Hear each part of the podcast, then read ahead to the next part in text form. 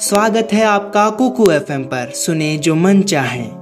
आप सुन रहे हैं मुंशी प्रेमचंद जी की रचना ठाकुर का कुआ।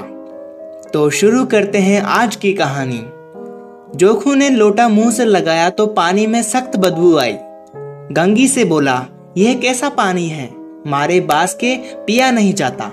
गला सूखा जा रहा है और तू सड़ा पानी पिलाई देती है। गंगी प्रतिदिन शाम पानी भर लिया करती थी। कुआ दूर था बार बार जाना मुश्किल था।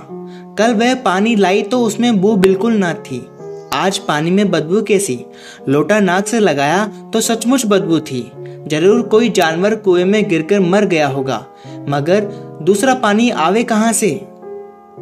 ठाकुर के कुएँ पर कौन चढ़ने देगा? दूर से लोग डांट बताएँगे। साहू का कुआ गाँव के उस सिरे पर है, परंतु वहाँ भी कौन पानी भरने देगा? कोई तीसरा कुआ गाँव में है नहीं। जोखू कई दिन से बीमार है। कुछ देर तक तो प्यास रोके चुप पड़ा रहा। फिर बोला, अब तो मारे प्यास के रहा नहीं जाता। ला, थोड़ा पानी नाक बंद करके पी लू। गंगी ने पानी ना दिया। खराब पानी से बीमारी बढ़ जाएगी इतना जानती थी। परंतु यह ना जानती थी कि पानी को उबाल लेने से उसकी खराबी जाती रहती है। बोली, ये पानी कैसे पियोगे? ना जाने कौन जानवर मरा है। कुएँ से मैं दूसरा पानी लाए लेती हूँ। ठाकुर और साहू के दो कुएँ तो हैं, क्या एक लोटा पानी ना भरने देंगे? हाथ पाँव तुड़वा आएगी और कुछ ना होगा। बैठ चुपके से ब्रह्म देवता आशीर्वाद देंगे, ठाकुर लाठी मारेंगे, साहू जी एक के पाँच लेंगे। गरीबों का दर्द कौन समझता है? हम तो मर भी जाते हैं तो कोई द्वार पर झांकने नहीं आता। कंधा देना तो बड़ी बात है। ऐसे लोग कुएँ से पानी भरने देंगे? इन शब्दों में कड़वा सत्य था। गंगी क्या जवाब देती, किंतु उसने वह बदबूदार पानी पीने को ना दिया। रात के नौ बजे थे। थके मंदे मजदूर तो सो चुके थे। ठाकुर के दरवाजे पर दस पाँच बेफिक्रे जमा थे। मैदानी बहादुरी का तो अब ना जमाना रहा है, ना मौका। कानूनी बहादुरी की बातें हो रही थी। कितनी होशियारी से ठाकुर ने थानेदार को एक खास मुकदमे में रिश्वत दी और साफ़ निकल गए। कितनी अक्लमंदी से एक मार्के के मुकदमे की नकल ले आए। नाजिर और मोहतमीम सभी कहते थे, नकल नहीं मिल सकती, कोई पचास माँगता, कोई सौ। यहाँ बेपैसे कोड़ी नकल उड़ा दी। काम करने ढंग चाहिए। इसी समय गंगी कुएँ से पानी लेने पहुँची। कुप्पी की धुंधली रोशनी कुएँ पर आ रही थी। दंगी जगत की आड़ में बेटी मौके का इंतज़ार करने लगी। इस कुएँ का पानी सारा गाँव पीता है। किसी के लिए रोका नहीं, सिर्फ़ ये बदनसीब नहीं भर सकते। गंगी का विद्रोही दिल रिवाजी पाबंदियों और मजबूरियों पर चोटे करने लगा। हम क्यों नीच हैं? और ये लोग क्यों ऊँचे हैं? इसलिए कि ये लोग गले में तागा डाल लेते हैं यहाँ तो जितने हैं, एक से एक छठे हैं। चोरी ये करे, जाल फरेब ये करे, झूठे मुकदमे ये करे। अभी इस ठाकुर ने तो उस दिन बेचारे गडीरे की भेड़ चुरा ली थी और बाद में मारकर खा गया। इन्हीं पंडित के घर में तो बारह मास जुआ होता है।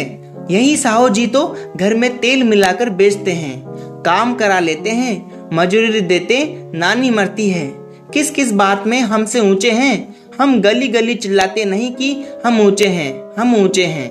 कभी गाँव में आ जाती हूँ तो रस भरी आँखों से देखने लगते हैं, जैसे सबकी छाती पर सांप लौटने लगता है, परंतु घमंड यह कि हम ऊँचे हैं।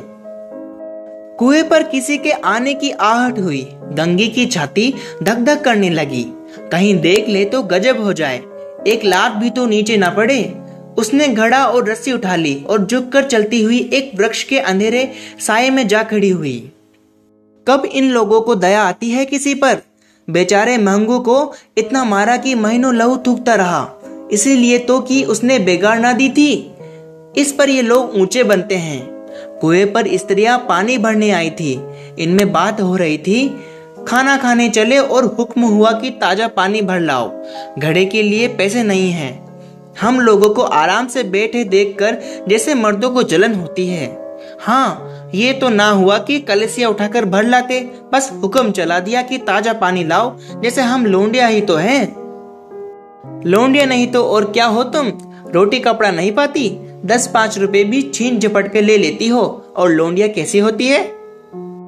मत लजाओ दीदी छिन भर आराम करने को जी तरस कर रह जाता है। इतना काम किसी दूसरे के घर कर देती तो उससे कहीं आराम से रहती। ऊपर से वह एहसान मानता, यहाँ काम करते करते मर जाओ, पर किसी का मुँह ही सीधा नहीं होता। दोनों पानी भरकर चली गई तो गंगी वृक्ष की छाया से निकली और कुएँ की जगत के पास आई। बेफिक्रे चले गए थे। ठाकुर भी दरवाज़ा बंद कर अंदर आँगन में सोने जा रहे थे। गंगी ने क्षणिक सुख की सांस ली। किसी तरह मैदान तो साफ़ हुआ अमृत चुरा लाने के लिए जो राजकुमार किसी जमाने में गया था, वह भी शायद इतनी सावधानी के साथ और समझ बूझ कर ना गया होगा। गंगी दबे पाँव कुएँ की जगत पर चढ़ी। विजय का ऐसा अनुभव उसे पहले कभी ना हुआ था। उसने रस्सी का फंदा घड़े में डाला। दाएँ बाएँ चौकनी दृष्टि से देखा जैसे कोई सिपाही रात को शत्रु के किले में सुराग कर रहा हो। अगर इस समय वह पकड़ ली गई तो फिर उसके लिए माफ़ी या रियायत की रत्ती भर उम्मीद नहीं। अंत में देवताओं को याद करके उसने कलेजा मज़बूत किया और घड़ा कुएँ में डाल दिया। घड़े ने पानी में गोता लगाया, बहुत ही आहिस्ता, जरा भी आवाज़ न हुई। गंगी ने दो चार हाथ जल्दी जल्दी मारे। घड़ा कुएँ के मुँह तक आ पहुँचा। कोई बड़ा शहजोर पहलवान भी इतनी तेज़ी से ना खींच सकता था। गंगी झुकी की घड़े को पकड़कर जगत पर रखे कि एकाएक ठाकुर साहब का दरवाज़ा खुल गया। शेर का मुँह इससे अधिक भयावह ना होगा। गंगी के हाथ से रस्सी छूट गई। रस्सी के साथ घड़ा धड़ाम से पानी में गिरा और कई क्षण तक पानी में हिल कोरे की आवाज़ें सुनाई देती रही। ठाकुर, कौन है? कौन है? पुकारते हुए कुएँ की तरफ़ आ रहे थे और गंगी जगत से कूदकर भागी जा रही थी। घर पहुंचकर देखा कि जोखू लोटा मुँह से लगाए वही मेला गंदा पानी पी रहा है। दोस्तों, आपको ये कहानी कैसी लगी? कमेंट बॉक्स के माध्यम से हमें ज़रूर बताइएगा। ऐसी और कहानियाँ सुनने के लिए हमारे चैनल को फॉलो कीजिए। इससे हमें प्रेरणा मिलती है। अब आपके दोस्त अभिषेक बत्रा को इजाज़त दीजिए।